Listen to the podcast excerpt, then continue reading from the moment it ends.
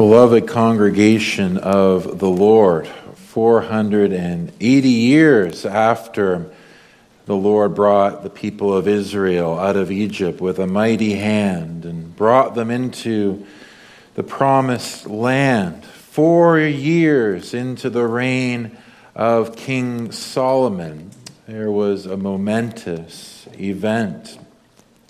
After all those years, God finally gave his permission and his command in order to construct the great temple of the Lord.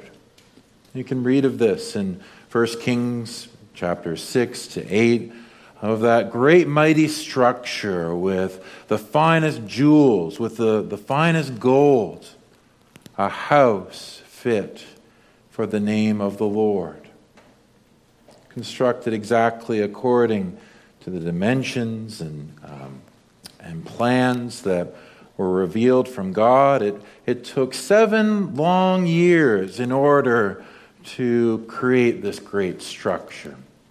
And this was going to be the, the place where all of the official worship of God was to be centralized, all the sacrifices of the animals by the priests, the singing of the psalms, and it represented the great blessing which God gave to his covenant people that they were given the very uh, high privilege of worshiping their God, Redeemer, and Creator. And certainly there was much about that day seven years later, as, as we've uh, read from 1 Kings chapter 8, about that great ceremony in which this temple was set apart for the solemn worship of God. Certainly, one of the highlights was the bringing into the, the center of that temple, the Holy of Holies, the most special place, the Ark of the Covenant. That special golden box that was flanked by angels or cherubim on the, on the top, which housed the, the very commandments of God. And above those commandments, the, the mercy seat, which the blood of sprinkling would be poured. It was brought, I say, into the Holy of Holies by the Levites. And at that point in which it was set apart for the worship of God, we read, did we not, how the temple, that house of the Lord, was filled with a great bright cloud representing God's presence. The, the Shekinah glory of God, the very visible representation of his presence. It filled the temple. And such was the sense of God's majesty and glory that even the priests could not remain in there. They, they had to shrink back. And what an assurance that was of God being with his people, receiving their worship, and displaying mercy and grace unto his chosen ones. Well, many years later, um, after the coming of the Lord Jesus Christ, another man by the name of Paul, the apostle, spoke about the reality of the Christian life in a way that pointed back to this great episode. That was the verse which we read in 1 Corinthians chapter 6 and verse 19. He spoke to the Christians of that day in this way What? Know ye not that your body is the temple of the Holy Ghost, which is in you, which ye have of God, and ye are not your own. Paul, at that point, was seeking to remind the Christians of that church in Corinth what it meant to be saved by the Lord, what it meant to truly be a Christian by faith. And in order to unfold this reality, he especially focuses their minds and hearts upon the reality of their indwelling by the Holy Spirit. And in order to explain that, sets forth their identity and their person, their very body, as the temple of the Holy Spirit or the Holy Ghost. This congregation is something that's very important for us to understand. Right teaching about the Holy Spirit. Without the th- glorious person of the Holy Spirit, the church of God is but a dead corpse. We have no spiritual life. We have no connection to God. We have nothing if we do not have the Holy Spirit true for individuals, true for churches, true for everyone. And so it's very important that we come to understand what and who is the Holy Spirit. And to help us to understand this rightly and to apply this truth to our own lives, let us turn to what we see also in our catechism which we'll be referring to throughout this sermon. Look with me in the back of your Psalters on page 48 under Lord's Day 20. What do you believe concerning the Holy Spirit? Answer. First, that he is the true and co eternal God with the Father and the Son. Secondly, that he is also given me to make me a true make me by a true faith partaker of Christ and all his benefits, that he may comfort me and abide with me forever. Congregation, our theme this morning is the Holy Spirit, our comforter the Holy Spirit, our comforter. And we will have simply two points this morning. First, the person of the Holy Spirit, and second, the presence of the Holy Spirit. Well, we need to, one of the reasons, congregation, we need to give such close attention to correct teaching about the person of the Holy Spirit is that this is something that is attacked by many non Christian groups in our day. And one example would be something like the Jehovah's Witnesses, a group of people who claim to follow the Lord and yet deny that the Holy Spirit is a person. And you can multiply the number of examples the Muslims, the, the anti Christian Jews, and, and many other people. They all denigrate the person of the Holy Spirit.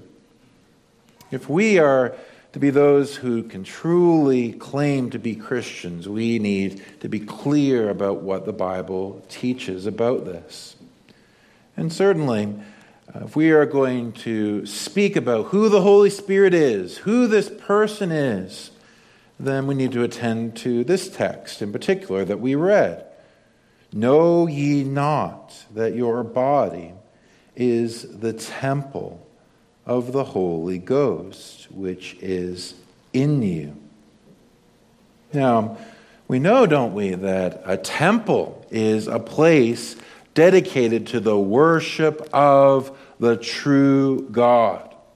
And so, where the Christian would be described as a temple of the Holy Spirit, we have there a very clear indication that the apostle wants us to see the Holy Spirit as a divine person, as one who is truly God.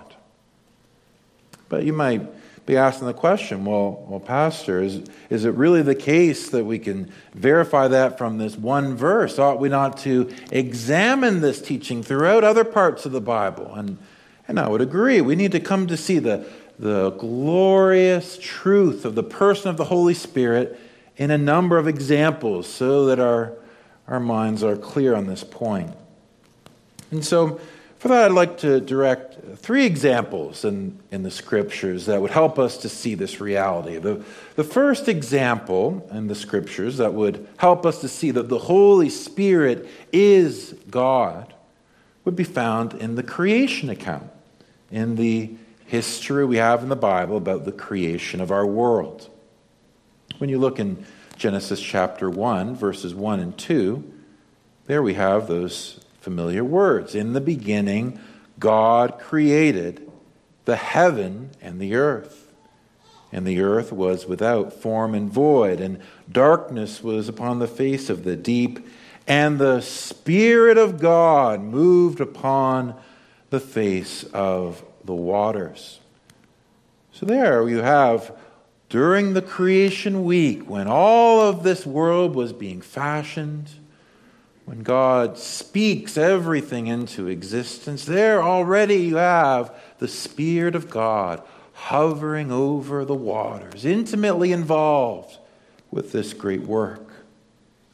It's likewise attested to in the book of Psalms, chapter 33 and verse 6, where it says, By the word of the Lord were the heavens made, and all the host of them by the breath of his mouth.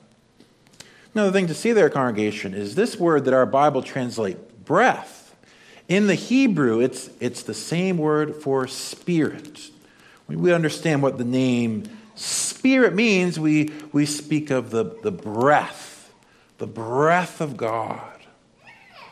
And so you can see there, can't you, that there is a glorious testimony here of God, the Holy Spirit's work in creation. God is the one who, who created all things, and the Holy Spirit created all things. And so the Holy Spirit is God. From that, do we not see? From that, do we not see that as the Creator, He is eternal? He is not bound by time. He created all things of nothing, even time itself. Do we not see the, the extent of his mighty power, using his divine power to bring all things to existence? There we have a glorious example of the character of this, the Holy Spirit.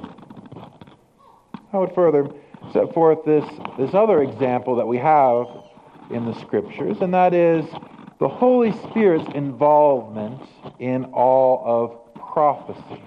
In all prophecy. You see this in the book of 2 Peter, chapter 1, verses 19 to 21. We have also a, sure, a more sure word of prophecy, whereunto ye do well that ye take heed, even as unto a light that shineth in a dark place until the day dawn, and the day star arise in your hearts. Knowing this first, that no prophecy of the Scripture is of any private interpretation. For the prophecy came not in old time by the will of man, but holy men of God spake as they were moved by the Holy Ghost. So there you have a clear uh, statement that all prophecy comes from the Holy Ghost, or we would say the Holy Spirit. He is the one who is the very origin, author, and source of all prophecy. So wherever you would have in the Old Testament, the book of Jeremiah, the book of Isaiah, and it says something in this effect that the word of the Lord came to Jeremiah, the word of the Lord came to Isaiah. That in the midst of their darkness, as the people of God, rebelling against the ways of God, there was a word from heaven, a word from God. That always came through the Holy Spirit. And of course, the central part of that text is to direct our attention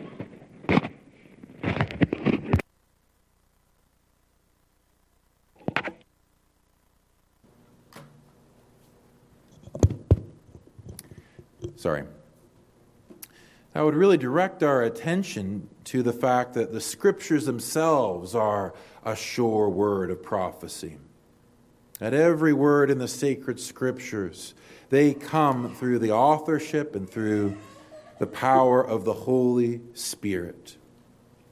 And so, anyone who has any acquaintance with the Holy Scriptures, if they've ever read the Holy Bible, they know something of this person. They know something of the wisdom that is revealed in this book that exceeds all the human wisdom that this world has to offer. It says, for example, in the prophecy of Isaiah, Who hath directed the Spirit of the Lord, or being his counselor, hath taught him? With whom took he counsel? And who instructed him? And taught him in the path of judgment? And taught him knowledge, and showed to him the way of understanding? Likewise, in 1 Corinthians chapter 2, verse 10, the Spirit searcheth all things, yea, the deep things of God. We must ascribe to this author of the Scriptures, the Holy Spirit, the unsearchable wisdom of God, the one who knows all things, in whom all the treasures of wisdom is to be found. This is the Holy Spirit the true God. And for this third example, that would, I believe, prove beyond any question the fact that the Holy Spirit is God, we, we find in the book of Acts, the fifth chapter. And where uh, you hear this, this solemn history, it's something that, that ought to really bring our attention to it. In the days of the early church, there were two members of that early church by the name of Ananias and Sapphira, confessing believers who had responded to the preaching of the gospel, united themselves to the worship of the true God. And what is it that we find in that history? Well, there were a number of people who were giving gifts of generosity to the apostles for the, the, the, um, the good of the saints and for the ministry of the word. And they as well, they, they gave a great gift, but they were dishonest in what they did. They, they held back a certain amount for themselves while they claimed to have given the full amount that they had received from selling a, a great property. And after they had committed this great sin of lying to members of the church, you notice what it says in Acts chapter 5 and verse 3. But Peter said, Ananias, why hath Satan filled thine heart to lie to the Holy Ghost and to keep back part of the price of the land? Whiles it remained, was it not thine own? And after it was sold, was it not thine own in thine own power? Why hast thou conceived this thing in thine heart? Thou hast not lied unto men, but unto God. And Ananias, hearing these words, fell down and gave up the ghost, and great fear came on all them that heard these things. So there you have it. Peter is very clear here. He says that this lie which you've committed, it is against the Holy Spirit and it is against God. And the clear implication that this lie and this sin was against a divine person, one who is true God. We ought never to think of the Holy Spirit as an impersonal force like air or electricity. He is someone who we can sin against. And as true God, he has all power both to save and to destroy. The sin that was committed against this Holy Spirit was such that these two confessing Christians, Ananias and Sapphira, were struck dead as a consequence of their blasphemy against the Holy Spirit. I trust that these three examples, congregation, prove to you that the Holy Spirit is God. And, and just as our, our catechism says so clearly, it says that He is true and co eternal God with the Father and the Son. But you notice that that catechism, it says more than just that the Holy Spirit is God, but it, it also speaks of the doctrine of the Holy Trinity, something we've gone into in depth in this series. The glorious teaching of the United Council of Scripture that the one true God is three persons Father, Son, and Holy Spirit. Each one is true God, and yet the Father is not the Son, and the Son is not the Holy Spirit, and the Holy Spirit is not the Father. They are distinct and yet equally God. And this is something that we also ought to see as something plainly taught in the Scriptures, not only in our confession, but as well in the Bible itself. If we would look for proof of this teaching that the Holy Spirit is, as he's called in Christian theology the third person of the Holy Trinity, we ought to remind ourselves of the proof of that great doctrine.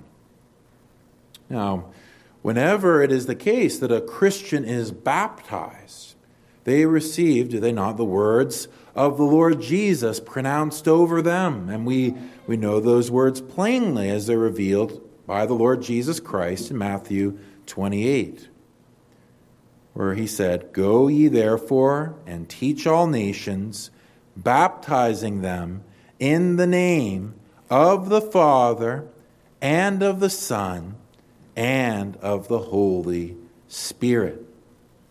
So there you have the one name of God, and it's shared equally by these divine persons God the Father and God the Son. Always distinguish these two persons in uh, the gospel histories. It is the Son who becomes incarnate, and he does so in obedience to his Father. He prays to his Father, he, he uh, serves his Father. And yet, in the same uh, baptism formula, which distinguishes the Father and the Son, you also have ranked with them in that list the Holy Spirit.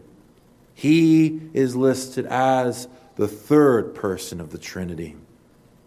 He's also distinguished in a text we're very familiar with, which is often pronounced in the closing blessing at the end of our service in 2 Corinthians chapter 13 verse 14.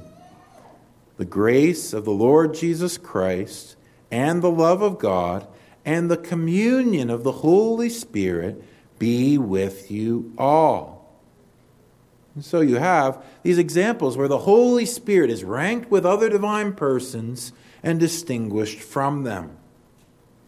But perhaps the, the clearest testimony is found in the latter part portion of John's Gospel, in those upper room dialogues in chapter 15, where Jesus is speaking to his disciples before he is betrayed and crucified he speaks about the Holy Spirit in such an intimate and close way. For example, John 15 and verse 26. But when the Comforter is come, whom I will send you from the Father, even the Spirit of truth, which proceedeth from the Father, he shall testify of me. So much going on in that text. You, you have a special name applied to the Holy Spirit. He is the comforter, the one who brings comfort to his people. You also have the statement that he is the Spirit of truth, that all the truth of God is disclosed by him. But what ought not be uh, neglected there is that statement that he proceedeth from the Father that this is perhaps the reason why he is called the breath of God, that from eternity, before uh, all worlds, God has breathed forth his Holy Spirit in the uh, great Godhead without beginning. He has breathed forth the Holy Spirit so that the third person of the Holy Trinity has his origin and source in the first person, God the Father. And where, uh, where you look at the history of the church, you see that this has actually come under some scrutiny and discussion among the different churches of the world. Uh, in the Middle Ages, there was a break between the churches of the East that spoke Greek and the churches of the West that spoke Latin. And it was over this issue Does the Holy Spirit proceed from both the Father and the Son, or from the Father alone? And, and so you had a, an addition to the Nicene Creed, which we hold to, which attests that he both proceeds from the Father and the Son, while the Eastern churches rejected this and, and broke away from the churches of the West. Now, if you would uh, look throughout the, the parts of the Bible that would speak to this issue, you perhaps won't find a clear uh, cut case where it, it speaks about the, the Holy Spirit proceeding from the Son. And yet, when you, when you compare all of the different texts that speak of the relationship between God the Son and God the Holy Spirit, I believe you're bound up to conclude that the Western churches were, were correct in attesting to this. I think that one of the key places is the, the many instances where the Bible refers to the Holy Spirit as the Spirit of Christ. And not only in connection with his incarnation, but before his incarnation.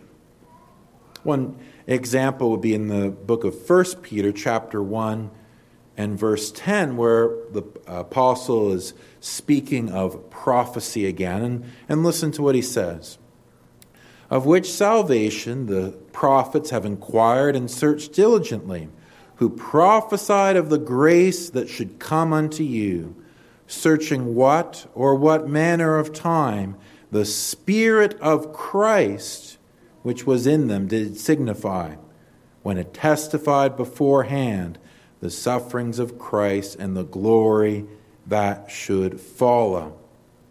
And so the reality is that such a close relationship with the Holy Spirit and with the God the Son that it seems as though we ought not to say that he proceeds from only the Father. No, he proceeds from both the Father and the Son. So, whereas the Son proceeds from the Father alone in that relation of eternal begetting or eternal generation, the Holy Spirit proceeds eternally from the Father and the Son. In what theologians call his spiration or his breathing forth from God the Son and from God the Father. And while this is all very deep things, congregation, about the very mystery of who God is, it, this is a foundation for our faith. It reminds us that this Holy Spirit of whom we speak, he is true God, together with God the Son and God the Father, the triune God. Before we leave this point of the person of the Holy Spirit, we ought not to neglect the reality that this person of the Holy Spirit has been given a special office. When we would speak of the office of Christ, we are talking about the fact that from the eternal counsels of God, it was the Son who was appointed to be the one who would become uh, incarnated, born of the Virgin Mary, to suffer and die for our sins and rise again on the third day. But we ought not neglect that it's the Holy Spirit who also has a special office. He is the one who applies the salvation of Christ unto his people. From eternity, this was the great plan of the triune God that he as well would be sent from uh, heaven by Jesus Christ to indwell his church. And in terms of the, the testimonies of, of this truth, you have not to look much further, in fact, than uh, the text of which we've read. Know ye not that your body is the temple of the Holy Ghost? There, congregation, is this great testimony of the fact that the Christian is a holy um, temple of God. That everyone who is indwelt by the Holy Spirit has been set apart to have the very third person of the Godhead, the very creator of the universe, the very author of the scriptures, to live and abide in us. This is something that really rises and elevates the dignity of even the lowliest and weakest of believers. Here is a very special honor and privilege which separates you, believer, apart from everything else that you could think about. God has so loved you that he desires to make you holy, to set you apart as holy unto the Lord. What a glorious office of the Holy Spirit. This person of the Holy Spirit is to be regarded not only with such awe and wonder and worship, but also with such love by the believer, because he is the one who sanctifies us. Now, that brings us to our second consideration not only the person of the Holy Spirit, but the presence of the Holy Spirit. The fact that this Holy Spirit is, is spoken of as present in his people, as the very temple of the Lord, is, is something that we need to pry into a little bit more and see what is it that this really means? What is the meaning of it? Well, Peter, he, or, or rather, Paul, he spoke very uh, clearly about this earlier on in the book of 1 Corinthians, in chapter 3, verses 16 to 17. Know ye not that ye are the temple of God, and that the Spirit of God dwelleth in you? If any man defile the temple of God, him shall God destroy. For the temple of God is holy, which temple ye are. And so you, you might be confused, children, where you would say, well, how is it that Christians have the Holy Spirit living in them? Don't we believe that? The whole, that the Holy Spirit as God is everywhere. Doesn't He fill the very heavens and everything that is in them? How is it that He is not in every human being that exists in this world? Well, indeed, I think we ought not to deny that everyone uh, has the Holy Spirit in them in the sense that He is their creator and sustainer.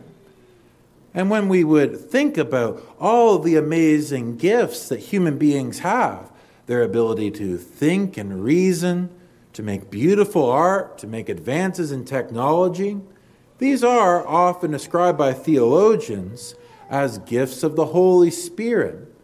But we speak about these things as gifts of common grace. What we mean by that is that God shows his goodness to all people and gives them certain blessings through his Spirit. But that's certainly not what uh, the texts that we've been reading are, are talking about. This is before us the indwelling of special grace, God's special presence with his chosen people that brings blessings that no one other than a Christian will enjoy. And this is also what our catechism speaks about so clearly, where after it speaks about the reality of the person of the Holy Spirit, it goes on to say, secondly, that he is also given me to make me a tr- to make me by a true faith partaker of Christ and all his benefits that he may comfort me and abide with me forever.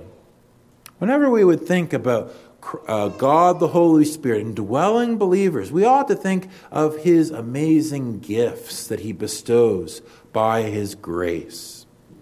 And to un- unfold this reality of the presence of the Holy Spirit in his people, making them the holy people of the Lord, I'm going to uh, list a number of, of these ways in which he works.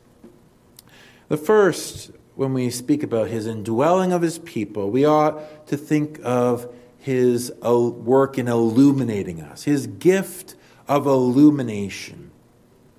Because however much common grace you may have received, however many blessings of a, of a good mind and of the ability to think and, and reason and to live in, in the world, the reality is that there's no true knowledge of God in any one of us by nature.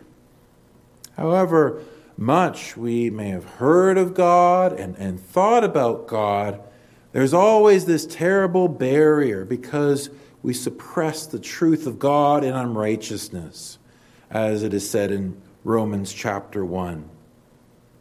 And so you have, for example, in uh, Genesis chapter 6, God said in the days of the flood that his spirit would not always strive with men. The idea there is that the Holy Spirit is striving with sinners. He is fighting with sinners against their hardened hearts in order to bring them unto the true knowledge of, the, of God. And that is what we refer to as illumination, lighting up the mind with the truth of God. And so you have this spoken of in uh, a very clear way in the book of John, chapter 16, verse 13. Jesus says of the Holy Spirit, How be it, when He, the Spirit of truth, is come, He will guide you into all truth. For He shall not speak of Himself, but whatsoever He shall hear, that shall He speak, and He will show you things to come. So the Holy Spirit speaks. He illuminates the minds with divine truth. But where he doesn't, he doesn't speak merely in an audible voice, as though you could hear another person speaking to you. No, he speaks by his word, by the sacred scriptures, which he has inspired and given unto the church. It is that which he uses to illumine the minds of those without faith, to bring them to the true knowledge of God. And so you notice how it, it's emphasized in that verse he does not speak of himself. Often, when people have that first acquaintance with saving grace, it's often not the, the Holy Spirit who is so prominent. It is usually the Lord Jesus Himself. He, in His salvation, in His death upon the cross, in His resurrection from the dead, in all of His marvelous graces, He becomes everything to the Christian. He becomes the one that we trust in. And, and how is it we ever come to know of Him? Well, it is the Holy Spirit illumining our minds, giving us some kind of acquaintance with divine truth. Yes, He speaks of Christ, speaks of the gospel of salvation. He also speaks of the law. He speaks of the commandments of God, which show us that we are sinners, that we need Christ, that we need to go out to Him in faith. Everything that is needed to prepare a sinner to receive Christ, it comes through this grace of the Holy Spirit, illumining our minds and hearts. We would also say that uh, of these gifts of that come about by the the, the Lord, the Holy Spirit indwelling his people, we also ought to see regeneration, what it is to be born again. This as well is a work of the Holy Spirit. Jesus talked about it in this way in John chapter 3, verses 5 and 6.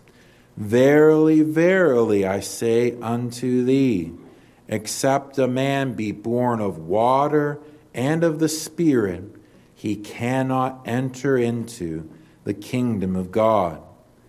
That which is born of the flesh is flesh, and that which is born of the Spirit is spirit.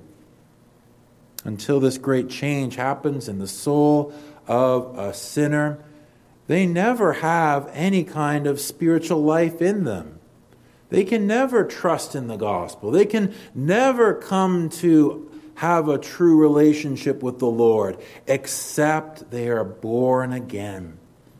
Just as you had no say in the fact that you were born from your mother's womb, so also you had no say, Christian, in the time or the circumstance of your new birth. The Holy Spirit worked that sovereignly, freely, whether gradually or suddenly.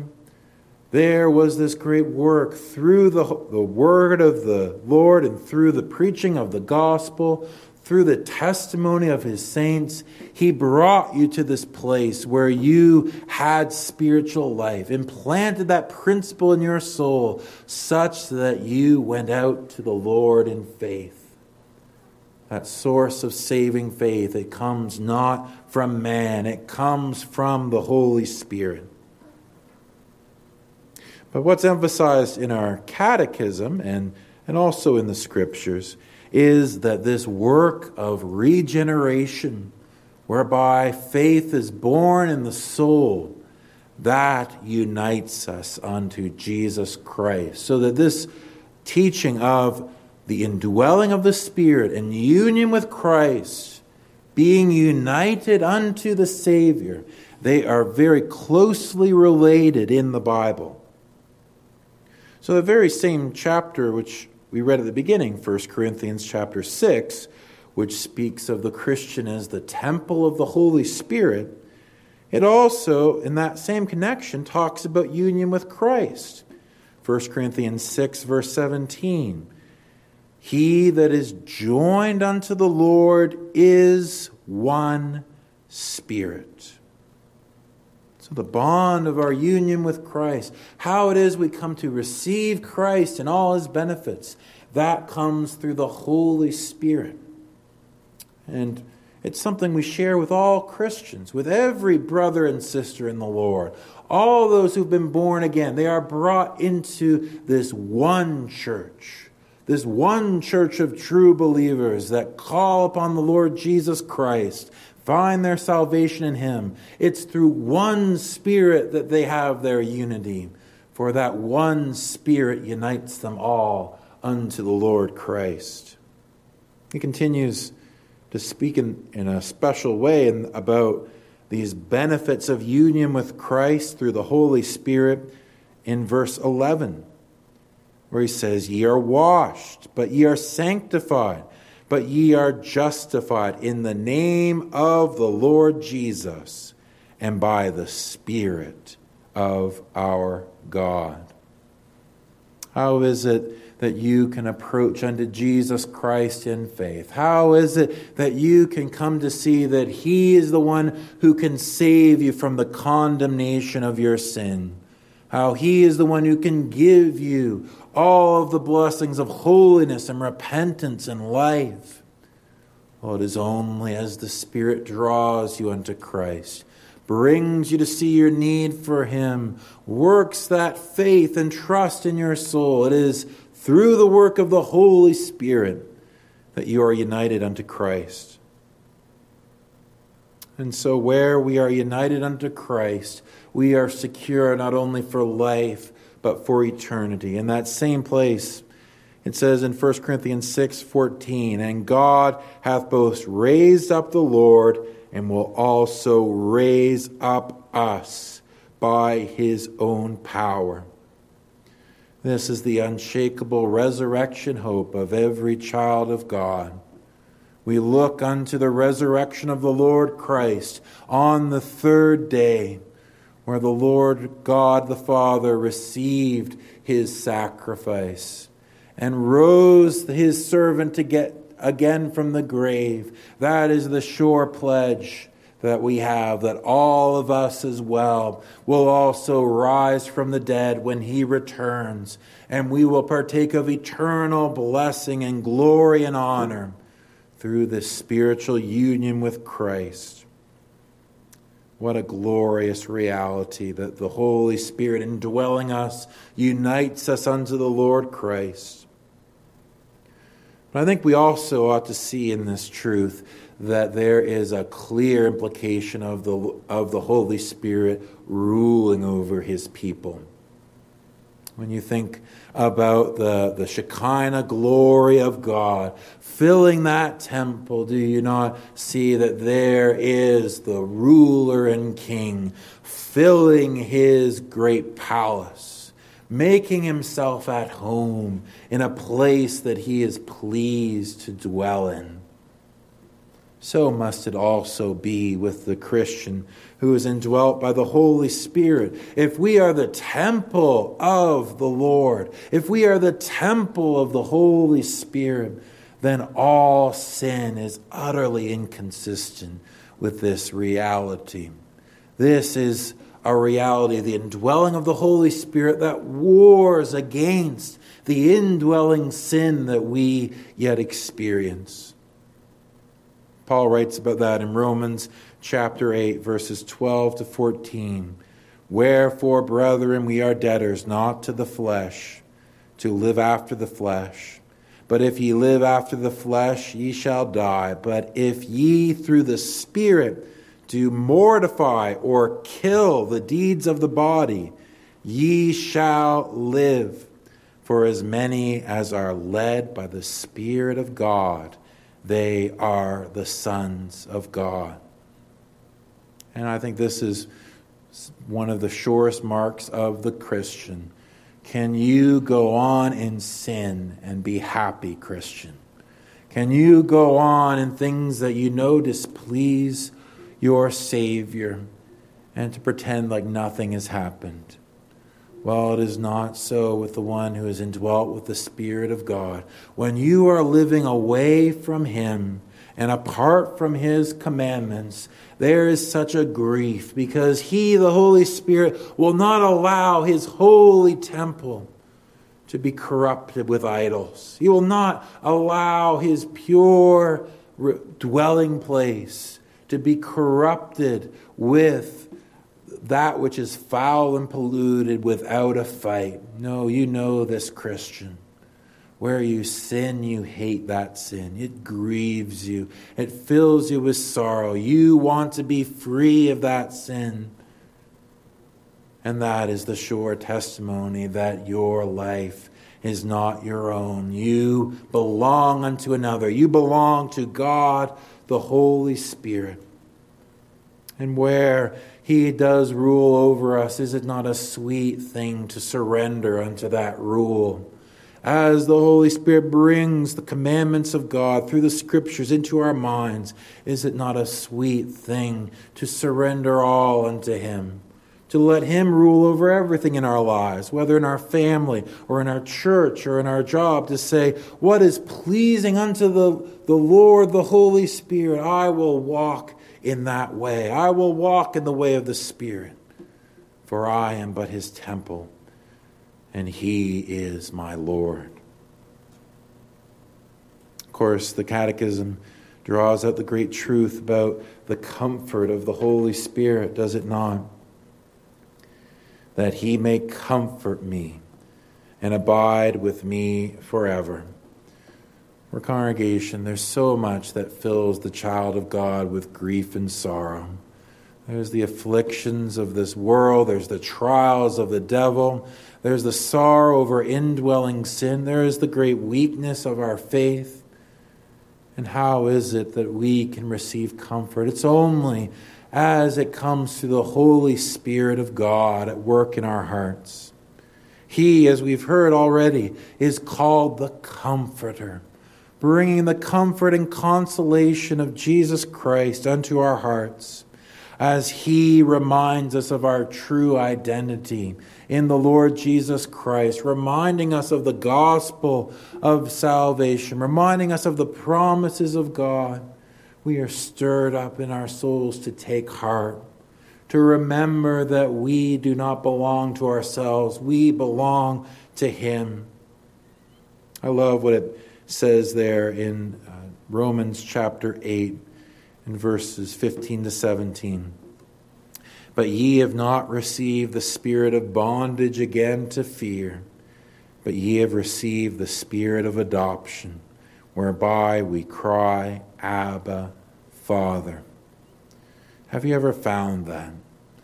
Uh, there you are, kneeling down in prayer, sitting down to prayer, and you're seeking to find some way of access unto God. You speak unto him in the name of Christ. You confess your sin, and it all seems as though you're but grasping into the darkness. And there, as you struggle on and strive with the Lord in prayer, have you found that there is deep within you a cry unto God the Father? Abba, Father. Where does such a prayer come from? It, it comes from He who intercedes for us, who advocates for us, who comforts us in our deepest distress. Even the Holy Spirit of God, He who indwells us, He is always our companion. He never forsakes His temple. Instead, He will ensure that His temple is progressively purified and sanctified preserved all the way unto the end. And so there is such boldness that comes from, from knowing the Holy Spirit. Oh, how often do we become so discouraged and sorrowful to live the Christian life? We feel as though we are utterly unworthy to take another step with this, the living God. And then we're reminded of, of what it is said there.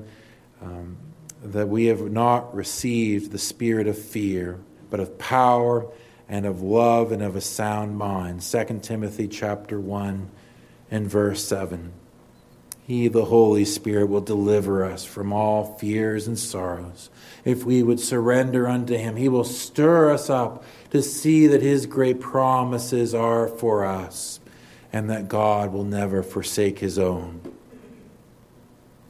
When we come to see these great gifts that come through the indwelling of the Holy Spirit congregation. We are left, I believe, with, uh, with many applications, but let me just focus on two that we ought to take away with us today as we reflect upon both the person and the presence of the Holy Spirit. The first is this we ought to be much in prayer that we would receive more of the Holy Spirit both as individuals and as a church. Jesus said in Luke chapter 11, verse 13, If ye then, being evil, know how to give good gifts unto your children, how much more shall your heavenly Father give the Holy Spirit to them that ask him? It is the delight of God the Father to send his Holy Spirit when we would re- desire more spiritual life, more sight of the Lord Jesus, more holiness, and more faithfulness, we have but to ask. The bountiful, generous hand of God is free to give. Are we praying for him, congregation? Are we praying that the Holy Spirit would bless the preaching of the word? That he would bless the evangelism in our community, that He would bless our witness in our families and in our neighborhoods. Are we praying that His great temple, the church of the living God, would be increasingly filled with Him, such that it is purged of all that is of the world and of the devil? Let us be much in prayer for more of the Holy Spirit, for both holiness, sanctification, as well as new conversions unto the Lord. But that, this the second application I would draw from this as well, and that is we must not grieve the Holy Spirit. It says in Ephesians chapter 4 and verse 3 Grieve not the Holy Spirit of God, whereby ye are sealed unto the day of redemption. Congregation, if we would take anything in this sermon to heart, let it be this. The Holy Spirit is a person, a divine person. And where we would go on living in sin as Christians, we bring grief to his holy heart. And to bring sorrow and grief to the Holy Spirit is to be our own worst enemy. It is to strive against ourself and our happiness and the very blessing of the living God. If the Lord, the Holy Spirit, has gotten a hold of you today and has pointed to things that you know are displeasing in his sight, if you would but say today that I am through with that compromise, through with that sin, through with that worldliness, done with that idol, then this, the Holy Spirit, would fill your life with light and blessing. For the blessings of true holiness and service of Him are much better than the passing pleasures of sin. But if we do grieve the Holy Spirit of the Lord, how can we expect anything as a church? How can we expect that a single other person should be saved from the preaching of God? How should we re- expect that anything of his, of his worship shall be received of him? How is it that we could expect any blessing whatsoever as a church if we would but grieve the Holy Spirit?